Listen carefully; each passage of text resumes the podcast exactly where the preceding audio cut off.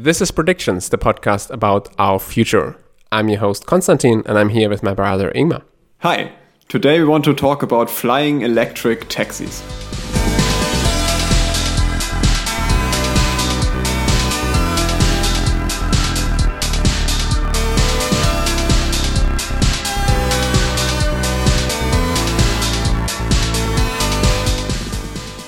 There have been a couple of investments and new companies being founded in the recent years that are trying to solve the problem of transportation in urban areas using flying taxis, which are mostly electric helicopters or also other aircraft, small aircraft with capabilities for vertical takeoff and landing that can carry like one to four passengers over smaller distances.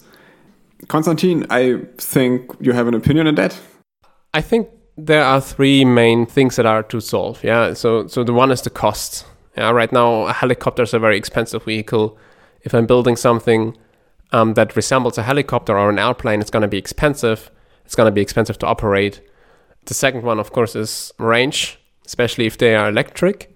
There are fundamental problems with batteries that are very heavy. And also, unlike an airplane where you continuously get rid of your fuel and the airplane gets lighter and lighter while you're flying, battery electric flying vehicle always retains its weight. So there are really big range problems, I think. And the third one is noise. Yeah, if, if I have a vehicle that's meant to fly in an urban environment, it needs to be silent. There are, of course, multiple startups trying to solve these problems. But I always feel that between making a lot of compromises in all kinds of different directions, as soon as they get closer to reality, the kind of problem space that they're able to solve gets smaller and smaller. Uh, so we we should talk today about the different kinds of approaches that there are. For example, there is this Lilium thing in Munich, the ones that you mentioned before. They got a huge investment recently from Tencent, and they they have kind of a vehicle that can take off vertically. Is that correct? And then they then it changes the thrust direction and it starts flying. Yeah, I think it basically has some type of impeller integrated into the wings, and I think it's like 36 impellers into a main wing and another um, aerodynamic surface, which is almost okay. like a, a rudder for a normal aircraft, and it can take off vertically and then kind of go over to airplane like flight. I think that's the idea at least. Yeah, so an, an impeller is like a propeller that's enclosed like in a like a tube. Uh, I think so. Yeah, maybe. I, I yes. hope I didn't misuse that word, but that's my understanding. yeah. Um, so so it's it, it kind of takes off vertically by blowing air to the ground, and then it changes the direction of its of its fans and it starts blowing out to the back and it starts flying using wings. Yeah. And that's of course horizontal flight is much more efficient than vertical flight. And so, uh-huh. so they, they want to have a huge uh, range. They claim they get uh, 300 kilometers of range, uh, flying 300 kilometers an hour. So they claim they have about an hour of flight time. Um, yeah. But I think there are people heavily questioning that. yeah. Um, so the thing yeah. hasn't flown yet. I mean, it has flown like two minutes um, but yeah. it hasn't flown with a passenger in it for two minutes, and it sure as hell hasn't flown 300 kilometers. Yeah, yeah. Uh, and there was like, uh, I, I, don't know if, if you have read it, this this thing in, in a, some kind of German aerospace magazine, f- uh, special magazine, uh, and where they kind of presented the calculation just in terms of aerodynamics, how much energy do you need to lift this thing? How much energy do you need to go from vertical flight into horizontal flight? And what do you remember the numbers? Uh, I I don't really, but I think what they came up with is that they're not able to sustain flight for more than three minutes or something. So yeah, so so, I, so it was I really like it was, it was a difference to to what Lilium is claiming. Yeah, yeah, so I think they came up with um, that they will use like 80% of the energy just for takeoff and landing because yeah. that thing is not built as a helicopter, it's built as an airplane. And if you just point your airplane engines down, it's very ineffective, yeah? yeah, inefficient. And so th- they they just did some assumptions about the weight of the thing, the, the weight of the battery pack, and they th- measure, they kind of estimated uh, with very favorable terms in favor of Lilium how much energy they need to take off and to land, and then they have like a little bit of energy left that's enough for like one or two minutes of um, gliding flight. Uh, so Yeah. so they say basically this is uh, nowhere close to happening. Yeah. Um, the response by Lilium was that they said they they will have higher capacity batteries. Exactly. And, and I think that this is kind kind of the reason why why there's such a such a huge discrepancy between what they are showing and what they are claiming to do is that they are just assuming that battery technology will advance so fast and so profoundly that at the time they're like producing this they will be able to uh, yeah have 300 kilometers of range which I mean, it's hard for me to to assess how realistic that is, but I think I- that's that's where this comes from. I don't think it's realistic. I mean, even if you get like right now, the efficiency, the uh, specific energy of a lithium ion battery is like 200 kilowatt hours per kilogram. Yeah, I hope I'm, if I'm not orders of magnitude off, then this is roughly it. It's something with 200, and and they are saying they are uh, working with ones that have 300, so it's a fact like a factor 1.5, and I, I don't think that gets you from from zero to so much. I mean, of course, of course, the most Yeah. of energy is wasted in takeoff and landing. So if they are already have that covered, then they, the remaining energy all can go into flight. But also, you need to have some reserves, right? If you fly 300 kilometers an hour, if you fly 300 kilometers wide, you're not always super close to a landing pad. So you can't just like run your battery down to zero every time. shut off the engine and try to glide into the airport. Yeah, but I agree. I mean, I try to be polite, but I mean, um, if if you can believe what what this magazine published there. And I think it's certainly a little bit more credible than the PR speak of Lilium itself. Yeah, it doesn't look like this is anywhere near realistic, right? Yeah. Um, but actually, I wanted to talk about another point you were talking about, which is the cost. And this is like, I mean, the interesting thing about this new area of electric vertically taking off and landing vehicles is that I it feels like those companies are trying to combine many different fields of innovation that have really grown over the recent years and are trying to find out if all those technologies could be combined into creating something new. And from that point of view, it kind of makes sense because, like, of course, uh, historically, you couldn't build such, such vehicles because it didn't make sense. But there are some things that have changed. For once, you have electric electric propulsion in general uh, becoming better. Yeah. And the but the motors have thing is become also much lighter. The motors have become Yeah, I much mean, lighter because you have stronger yeah. magnets, and so you, you don't have so much weight in the, in the electric motors. They're much more yeah, but, powerful. but more also, I mean, I, I- I think I think the the bigger role plays that uh, batteries have become lighter as well. Mm, So of course. Yeah, I mean, compared to like 20 years ago, so that I mean, at least it's it's interesting. And uh, the other aspect is that all of them are trying in the long run to lower the costs of flying by using autopilots. And Yeah. this is actually something I find quite elegant because it's it's much easier to solve autonomy for flying vehicles than for cars. And Yeah. while many people are talking about having autonomous cars, um, maybe it could also play a role uh, for such low distance transport. Yeah, I think for an airliner, autonomy is a bit further away. Of course, they're al- always flying autonomous already to a far extent, especially automatic landing. But you always want to have a pilot on board, just because it's Yeah. such a such a high risk environment and it's so far away from a place where it can land and so on. But if you have a helicopter, basically, um, maybe not the thing that Lilium has, but if you think about another company, I think they're called Volocopter, and they're building basically like a DJI Phantom in big, uh, Yeah. like a drone uh, with a couple more propellers. Um, that thing you can always land relatively quickly, and so if you get into bad weather or in any unknown situation, it's usually a quick out. Yeah, and also the the, the cost savings potential in like in normal commercial airplanes is much smaller because like every I don't know what the exact number is, but I would assume that every passenger is paying like ten dollars for the pilot, probably less even, and. I mean, in those kind of um, Ryanair is like 10, 10 cent. Yeah, but I mean, in these kind of air taxis, of course, the the proportion of the pilot's pay and what you pay for the actual ride would be much higher, right? It's like comparing, like if, if you go somewhere by train, like every passenger pays like half a dollar for, for, for, for the train operator, but if you take a taxi, it's almost all of the price. Yeah, so it makes point. much more sense economically to try to solve those short distance and small vehicles uh, autonomy over completely solving autonomy of, of commercial airplanes.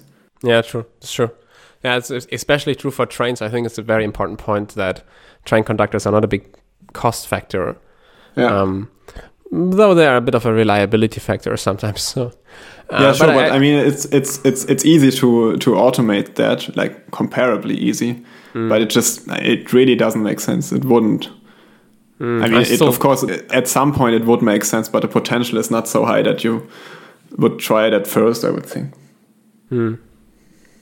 Yeah. Yeah. Yeah, but I, I agree. I mean, think I think from all the three points I listed, uh, cost savings, range, and noise. I think the cost savings are the one, the one aspect where I think I, we have to give most credit to these startups, because I think that Yeah. that's where really there there is a good argument to be made that with the improvement of, and especially the the reduction in cost of microprocessors, the reduction cost of um, electronic components, um, reduction cost of motors and batteries, and sp- specific energy of batteries. So the amount of energy per weight. There is Yeah. a chance that that these vehicles can be manufactured more cheaply. But also, I'm thinking like like if I look at a helicopter, how much does a helicopter cost? Do you know? no. Thanks there. I've also I have no idea. I, I guess it's like a, like a couple Half a hundred million? thousand, No, half mean, a million. uh, yeah. Yeah, a small helicopter. I think a small helicopter, a two-seater, not like your your typical rescue helicopter, but a small private Mm. helicopter, two-seater. I think it's about half a million. Yeah. So why? Why does it cost so much? Like in the end of the day, it's just a car, right? With uh, so what what does it make expensive? And and does it does this thing that makes the helicopter expensive does it still apply to these new startups like Volocopter?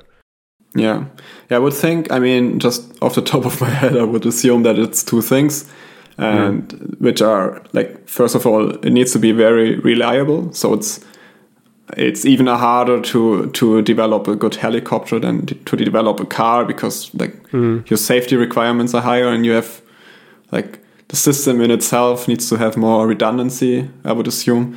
Yeah. And the other thing, of course, is that it's just like such a niche product that you're not going to solve uh, to to sell tens of millions of it. So of course it's Yeah. More expensive than a car. Yeah, so economies of scale, of course, that that's something that still applies to these startups, these uh, air taxi startups, Yeah. unless they reach a huge market, which I, which they won't until they reach economies of scale. and so it's a bit of a chicken egg problem, but also I think we will talk about noise and other things later. Um, yeah, But I I think the other argument to be made is that with electric flying vehicles you can save a lot of cost because you have more redundancy. Sorry, you can you can increase your safety because you have more redundancy, and then you have less cost in ensuring your safety. Yeah. So if I have a helicopter, um, it has one motor in the center, right? It has one thing, one rotor, one axis. So these components have to be absolutely 100% reliable. Because if if your rotor blade disappears, uh, then you're kind of screwed. Now, if you Yeah. look at the thing like Volocopter, uh, they have 18 rotors.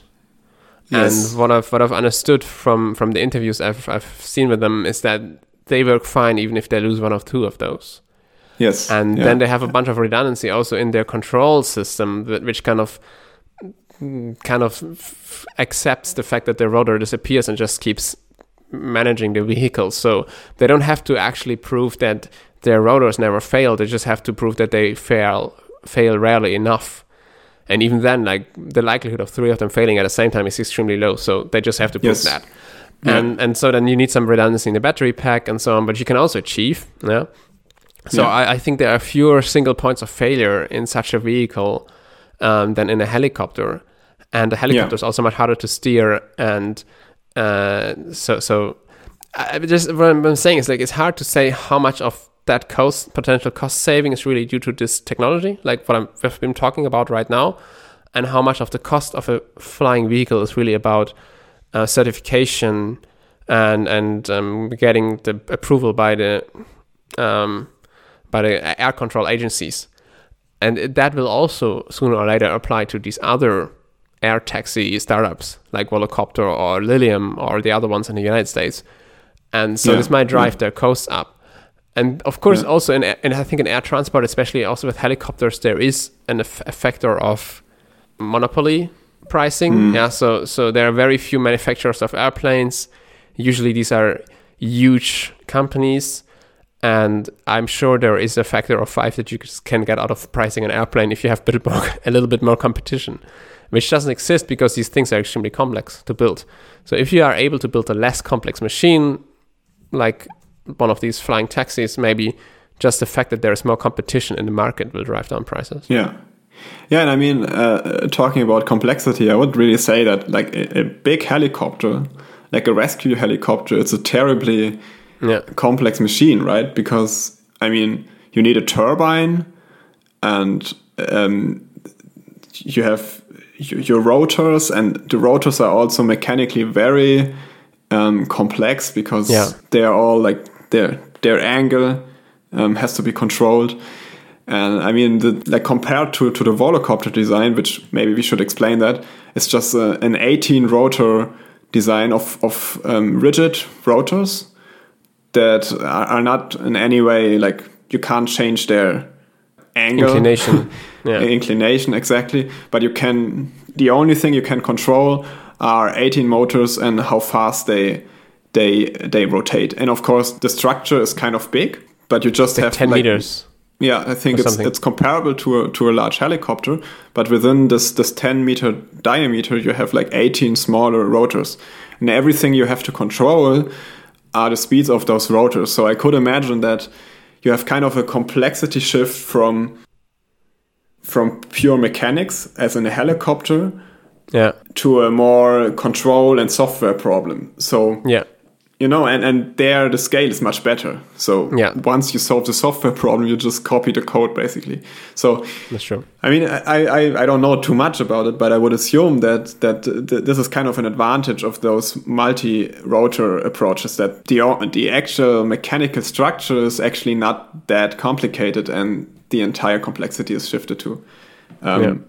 to to software. And also, uh, coming back to your remark about noise, maybe we should also also quickly mention that uh, the idea be- between this volocopter design um, is also that it's less noisy. I mean, first of all, of course, it helps that it's electric, but also like a standard helicopter, I think the the rotor blades rotate so fast that, uh, like on the outer side of the rotor blade, they actually are supersonic all the time. Yeah, that's how you have this. Yeah, Right? exactly. That's why it's so I, I'm assuming, loud. I'm guessing, but I'm assuming that's why you hear that. Yeah, I think so. Yeah, and um, so this is also a nice thing about the volocopter is that because you have you have more smaller helico- uh, rotors, you can like push down the same amount of air with at lower velocities, Yeah, and yeah, I think that that helps with the noise and Yeah. probably also with the efficiency. I'm not yeah. sure. I mean, this volocopter they're building is, of course, also much lighter than a standard helicopter because it Yeah. doesn't have to carry. I mean, it has to carry batteries, which makes it heavy, but it doesn't have to carry engines. And of course, they're using light build materials, and so what you and end it's up just is. small. It's it's just a two seater, so it's Yeah. it's really yeah. Uh, they- I think they want to increase it a bit. I assume. I- I'm not sure. I, Um, I, but I, I think it's supposed to stay a two seater. I'm not sure, but um, yeah. So so in the in the beginning, they are trying to like have a single passenger and a pilot, and then like in a long run, uh, the idea is to replace the pilot by an algorithm, and then you have two passengers. Yeah, and basically the the idea is if you imagine it like a like a huge rotor surface area with many rotors and a small capsule hanging there, and just from in, intuitively it feels like this thing can be more silent because the rotors are turning less quickly because they go through a bigger area of air as you explained, and Yeah. so so they run Yeah. more slowly, and yeah, so I think also just the reason why we chose these two companies to discuss is because they're such opposites in terms of uh, character and, and, and communication. Yeah, so we mentioned Lilium before, where we think, um, to be put it gently, they are, have very optimistic PR, I think Volocopter is uh, much more conservative on what they're talking about. Um, they're promoting a range of 27 kilometers. Is that correct? Yeah, yeah. and so. and and that, that that they're talking about the things that they can achieve today with the current prototype that they have. Yeah. Now, the prototype they have is a bit smaller than the vehicle they are intending to build uh, eventually. So maybe that the range goes up still or down. Um, but they're talking about what they have today. And so they're talking about 25, 27 kilometers of range, uh, a maximum speed of 60 kilometers per hour. Yeah, compare that to Lilium. They say they have 300 kilometers of range, uh, 300 kilometers of, per hour of speed. Um, Yeah. To be fair, there are different construction models, right? The Volocopter always stays in helicopter mode, whereas the Lilium uh, thing k- kind of turns into an airplane. Hmm, Um, hmm. But I think I think Volocopter is a better um, better study to discuss what you can do with this kind of vehicle because uh, the data that we get from them or the data points that we have from them are more realistic. Yeah, and also I, I think they, they have basically demonstrated that, right? I mean, they, they already registered a prototype as an ultralight uh, airplane. So it's basically Yeah. right right now it's not licensed licensed for um, commercial flight, but also but only as a sport vehicle. Right? So Yeah. uh, just an ultralight license. So they are already able to demonstrate that range and yeah, they they've already like reached some milestones, and I think yeah, to, to me it feels a little bit like the numbers they are putting out are a little bit more reliable, and I think most of them are actually demonstrated. So yeah, it's actually a, quite an interesting case study because they are kind of at this point where they see where they can get and they still think that this is a viable business and this is where it gets interesting I mean, if you talk about business, uh, I think their vision of how they want to operate, I don't, I don't think it's super realistic. Yeah. So, so their, their, the model that they're talking about is that they are going to have a mostly point-to-point connections at the be- in the beginning. So basically, one spot in the city, maybe in the city center, out to another spot in the city. So you could imagine maybe from the main station to the airport, like a quick connection. And so they want to run that. That that's that makes sense. That's reasonable. That's also something that exists already today in terms of a helicopter service. Yeah. So I think in New York you can go to the landing piers in in the in Manhattan city center and then fly to the airport with a helicopter. So as a business model, I guess this works. And if they can do that with their helicopter, which is sorry, their volocopter, which is more silent and maybe a bit cheaper to operate, I think I think that's a viable model. I just I, I just don't think it's gonna gonna be a mass transport. Yeah, so they want to achieve mass transport. They want to make this cheap. They want to get it down on the level like a taxi. Uh, Yeah, I think least- a little bit more expensive. So they're they're admitting that it's going to be a little bit more expensive, Okay. but comparable, yes. Yeah. Yeah, so comparable like a taxi, um, which is fair. Um, but I don't think they will be able to achieve the huge throughput that they want to achieve and that they would need to achieve to reach a price that's a bit higher than a taxi. I think will still be quite a bit higher than a taxi. And, and so I think it will remain a niche product. So the reason why I think they won't be able to achieve this high throughput is because it's still a helicopter. I mean, even if it's 10 times more silent than a normal helicopter, you don't want to have hundreds of them flying over your head every every hour. Yeah, Uh, I think I, I, I, I think they said that it's going to be three times more silent, uh, whatever that means. I don't know. I mean, logarithmic. yeah, I think so. So Yeah. that that would be uh, I have no idea quite quite nice. But but I think it's like I would assume like intuitively I would think that what they mean by it that if you uh, run three of these next to each other, it sounds like a single helicopter. So of course. That would still be very loud, right? And and uh, the metaphor they're using a lot is that they want to have some type of flexible, so they want to use it as some type of flexible cable car, so they're actually not imagining to uh, fly with these from everywhere to everywhere like like a taxi does, uh, because simply because that would be still too loud. So I think they're acknowledging that. But and also, you can't land everywhere, right? Yes, yeah, These things still need some place. yeah, exactly. So so, can't so just, it's not uh, like like like it's going to land in your front yard uh, because yeah, first of all, it's too loud, and second of all, it's also there's not enough enough space to do it safely, probably. Uh, so, so what they're imagining is to use it as some type of cable car and have stations at either at each end or at one of the two ends where yeah you really have a, a huge throughput of passengers and it kind of like lands on some type of I don't know some type of uh, pad car- rolling carousel. pad. Yeah, and Yeah.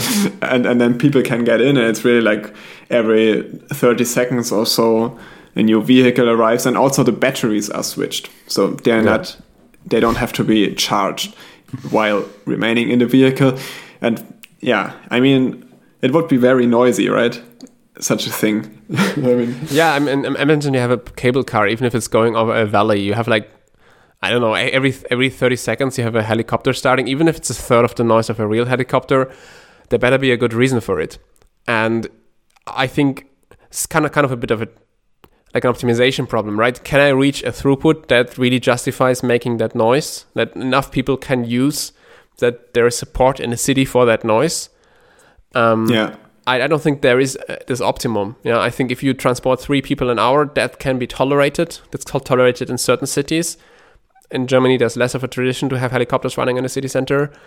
Um, but if you transport 100 people an hour, even if those 100 people are huge advocates of your company, those 100 people are not going to sway public opinion that these things are okay 100 people an hour are more than 100 people in total population but you know where i'm going with that like i, I- don't i don't i don't see the Yeah. sweet spot where, where people are like oh yeah that makes sense i want to have these yeah, things I, running I, I, I think it would also depend on the route, right? For example, in o- Osaka, in Japan, we Yeah. have the, the airport is like basically an artificial island in the middle of the of the bay.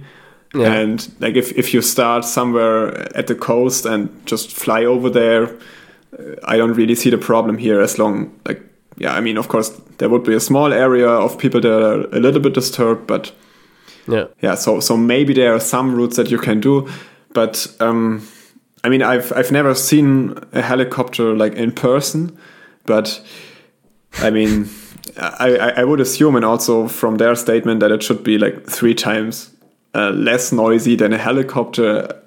I can't really imagine a future where they're like flying from everywhere to everywhere in the city and everybody is okay with that. It just doesn't seem so realistic to I, also i don't think it scales. I mean in, in berlin you have 4 million people living there. So maybe 2 million of these are commuting to work every day. So you have 4 million commutes every day. Do you want to have 4 million helicopter flights even if they're super silent i just don't see it working. Also in terms of uh, the number of batteries that you need to produce to, to handle that because of course flying takes much more energy than driving yeah so Yeah. I, I just i don't see the the, the cost of energy storage going down enough that you really make it a mass phenom- phenomenon where like everybody uses it. And if not everybody uses it then i don't think people want to tolerate it. And i think in cities like new york uh, you have this kind of helicopter service to the airport for the very rich. And this also works because you have the hudson river right? So you Yeah, land on the hudson yeah. river bank you take Yeah. off from there it's like once or twice an hour but mostly you only disturb the people right around there and I think Volocopter will do very fine uh, in that sense. I think they will be able to run a couple of routes if they figure out the technical challenges. And if anyone Mm. does it, I think I, I think they will um, they will be able to run these kind of point to point routes. And maybe this will become a service that is no longer just available to the one to the 0.1 percent, but now it's available to the top two percent or something like that. Uh, Hmm. but I think it will kind of remain in niche. I don't see it. I, I don't. I, I mean, if if you're going to go to the expense of building these kind of landing pads and starting pads where you like fill these volocopters and like re- exchange the batteries and so on, just to simulate a cable car that's very noisy, uh, why not build a cable car? Yeah, yeah. I mean, it, it's it, it's more it's more flexible. I mean, that's the argument. But then on, on the other side, I realistically, it, it won't be very easy to establish a new route. So just from a political standpoint, it, you're probably just as inflexible as with a cable car. You know? Yeah, and also, I mean, if you want to go flexibly, like I don't know, there is like a trade show, and you want to establish this connection for a couple days, you still need to have all the infrastructure, at least on one on one side, And Yeah. also, I mean, if you want to have a lot of landings and takeoffs, you need to have infrastructure on both sides because you need to shuffle people in and out quickly. So you need a huge heliport on both sides, and that's not Mhm. something you set up temporarily. I think. Yeah. I think there are kind of t- two challenges. So the one is the energy storage, uh, Yeah. which is of course limiting everything else. It's it's limiting costs and it's limiting range. And Yeah. I don't know. Maybe you're very uh, optimistic and also you believe in this future where you have unlimited supply of ener- uh, supply of energy. Then you could see that problem kind of vanishing in, in some time. But the But other thing, the- the, noise problem, I think it's it's a kind of more fundamental because in order to get your helicopter flying, you have to, in quotes, push down that amount of air or that mass of air per time with a certain velocity. And I, I don't know how much you can do about that, right? Yeah, I mean, in, general, I, th- I think just moving the air around doesn't need to be noisy. Um, the noise is, I think, a different frequency than just having a, like a wind tunnel. You know, like you know what I mean. Like ju- just the airflow, Yeah. just the wind is, is not gonna make uh, that amount of noise. Uh, it's gonna be prohibitive from landing in everybody's backyard, of course, but it's not gonna be prohibitive from starting a landing. I think the noise is really more the rotor blades, and I think there is optimization potential. I'm actually I'm less worried about the noise. I'm more worried about the energy because even if you, as you say, we have abundant energy, you still need to have abundant energy storage, and it still needs to be. Uh, so there's a limit, right? Like if I if I add more and more batteries to a flying vehicle, uh, there is a saturation where I just can't increase my my distance anymore, and just adding more batteries doesn't get me any further. And so these things are limited to 27 kilometers, which, yeah, then also limits their Yeah. kind of purpose because and, and that kind of these kind of long short distance connections uh, you also have subways and you have buses and you have trams I don't know, but I mean, they, they, they may be slower and less flexible. So if mm. it's not that that uh, like that expensive, and if it's mm. not that noisy, I could see the case there. But yeah, I think the other interesting question is can we solve the range problem? Yeah, uh, Because like, if you could have these things flying not just between the city center and the airport, but maybe between one city or another city, then I kind of could imagine they're a bigger market where they're kind of like suitable for short distance air travel. yeah. I mean, you you already mentioned it. You have the problem that the more the more range you want to have, the more batteries you have to add, and then you run into a saturation problem. And it's it's uh, worse, and it's also faster than for petrol engine airplane or kerosene engine airplane because yeah, for once you you burn the fuel while you fly. While I mean, if you draw energy from a battery, it doesn't make the energy uh, or, or the, the battery lighter. It just means you have to keep on carrying the dead weight. And also, the energy density of batteries is, of course, much lower than the energy density of kerosene.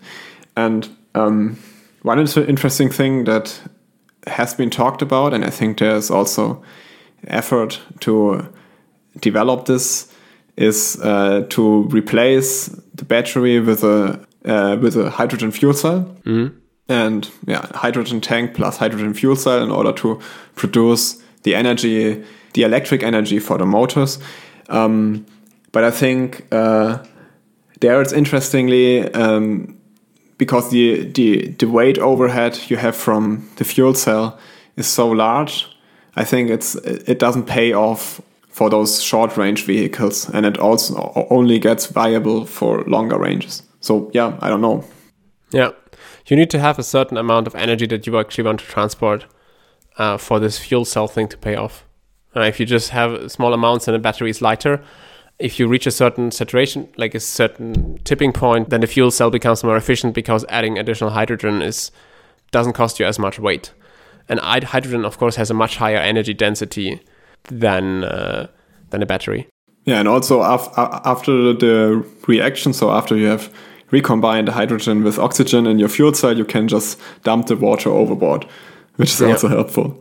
But um, I think those fuel cells also have the problem that it's actually not so easy to to have the required power. So Yeah. the power you need to actually lift an airplane or lift a helicopter even uh, is so large that you just you need many fuel cells, loosely spoken, I think. And this also means that you have more mass. So it's not that easy to just compare the energy density of lithium ion batteries to the energy de- density of hydrogen because the mass of the entire system um, for hydrogen fuel cells is much uh, larger. And you also have these power problems. The offset mass, basically the mass that you need to reach a certain power output. Yeah, but uh, exactly, but but also like um, if if you could just keep adding um, uh, hydrogen supply, it also means that you need more power, and that means you need like a larger fuel cell or something. So Uh. I think there there's also is, this also scales, Yeah. right? Yeah. Yeah, I think the best way to power an airplane with renewable energy today is power to liquid. Yeah, so Yeah. I I take electricity, I create hydrogen from electricity, then from the hydrogen I create methane, and then I use this methane to create more complex gases, gases, and then there is a process. Uh, for example, I think you can use the Fischer-Tropsch process. What's it called? Fischer-Tropsch? I've I've no idea. Okay, whatever. and then there is a Yeah. process and that uh, gets you to having a liquid fuel, like a kerosene, for example. And now you have kerosene that's created from renewable energy. So all the CO2 that will be created while burning that kerosene has actually been extracted from the atmosphere during the creation of the fuel. And so it's it's a climate neutral, CO2 neutral fuel. Of course, then you still have um, loud airplanes, and you still have the, all the problems that you have with current airplanes. Um, but you kind of fix the fix the climate problem there. Um, this Yeah. is something that's already been done. Like you can buy this fuel. It's, of course, it's much much much more expensive, orders of magnitude, or at least one order of magnitude more expensive than the traditional jet fuel. Um, But at least it can burn steel beams. yeah, but I, I mean, uh, again, like those those um, uh, yeah synthetic solutions to to kerosene. I think th- this is also very inefficient, and it has other Yeah. problems. And uh, I mean, as you said, then you're just back at helicopters with all the known uh, disadvantages. So, yeah, Yeah. I mean, it, it could be, and I, I think, I, I think um, it's plausible that you can actually use an electric multicopter or helicopter for such a scenario where you all only transport people and a small amount of people over small distances. Um, it, it sounds doable from an engineering point of view. Uh, It's just not clear if it's doable from a business point of view, right? Yeah. I mean, actually, from an engineering point of view, you could also imagine like an, an electric helicopter, but it has a diesel generator on board. So instead of carrying a battery, it carries a generator and a bunch of fuel, and then it can fly for longer, like a diesel electric uh, engine. Yeah. so that would also work. I don't think I don't think it would be too loud because you really just have the engine there, not the rotor blades. Yeah, but I think then you have the hydrogen problems again. Yeah, probably. Yeah. Yeah. I And you think, can't yeah. like Im- Im- impress your venture capital investors with green energy products. So yeah. That's the other advantage. So to summarize for you, how does it how does it fit into your vision of the future? Do you see a big role for these kind of flying taxis there, and and what kind of role do you see? Um, so I, I mean, I kind of believe in this future of abundant energy, and uh, within that frame, I could imagine having like a shuttle, a single shuttle from the city center to the airport, and then this shuttle tries to fly a route that kind of avoids uh, annoying people too much, or maybe also like gains altitude very fast. And I don't know. I mean, I, I, could see a case there. I just don't think that it scales to like tens of thousands of people using it daily. Yeah, I agree. I think yeah, I think I think the market for airport shuttle helicopter services is is something that's up for grabs for these companies, and it can grow. And maybe there are also other markets that then become viable. Maybe like island hopping services or something like that. um, yeah. But I don't think it will replace mass transit. I don't think it will replace taxis. Um, So it's it's not something that kind of keeps me up at night because it makes me so excited about the future. It's kind of like a one percenter thing. Um, Mm. But at the same time, I think the technology is super neat.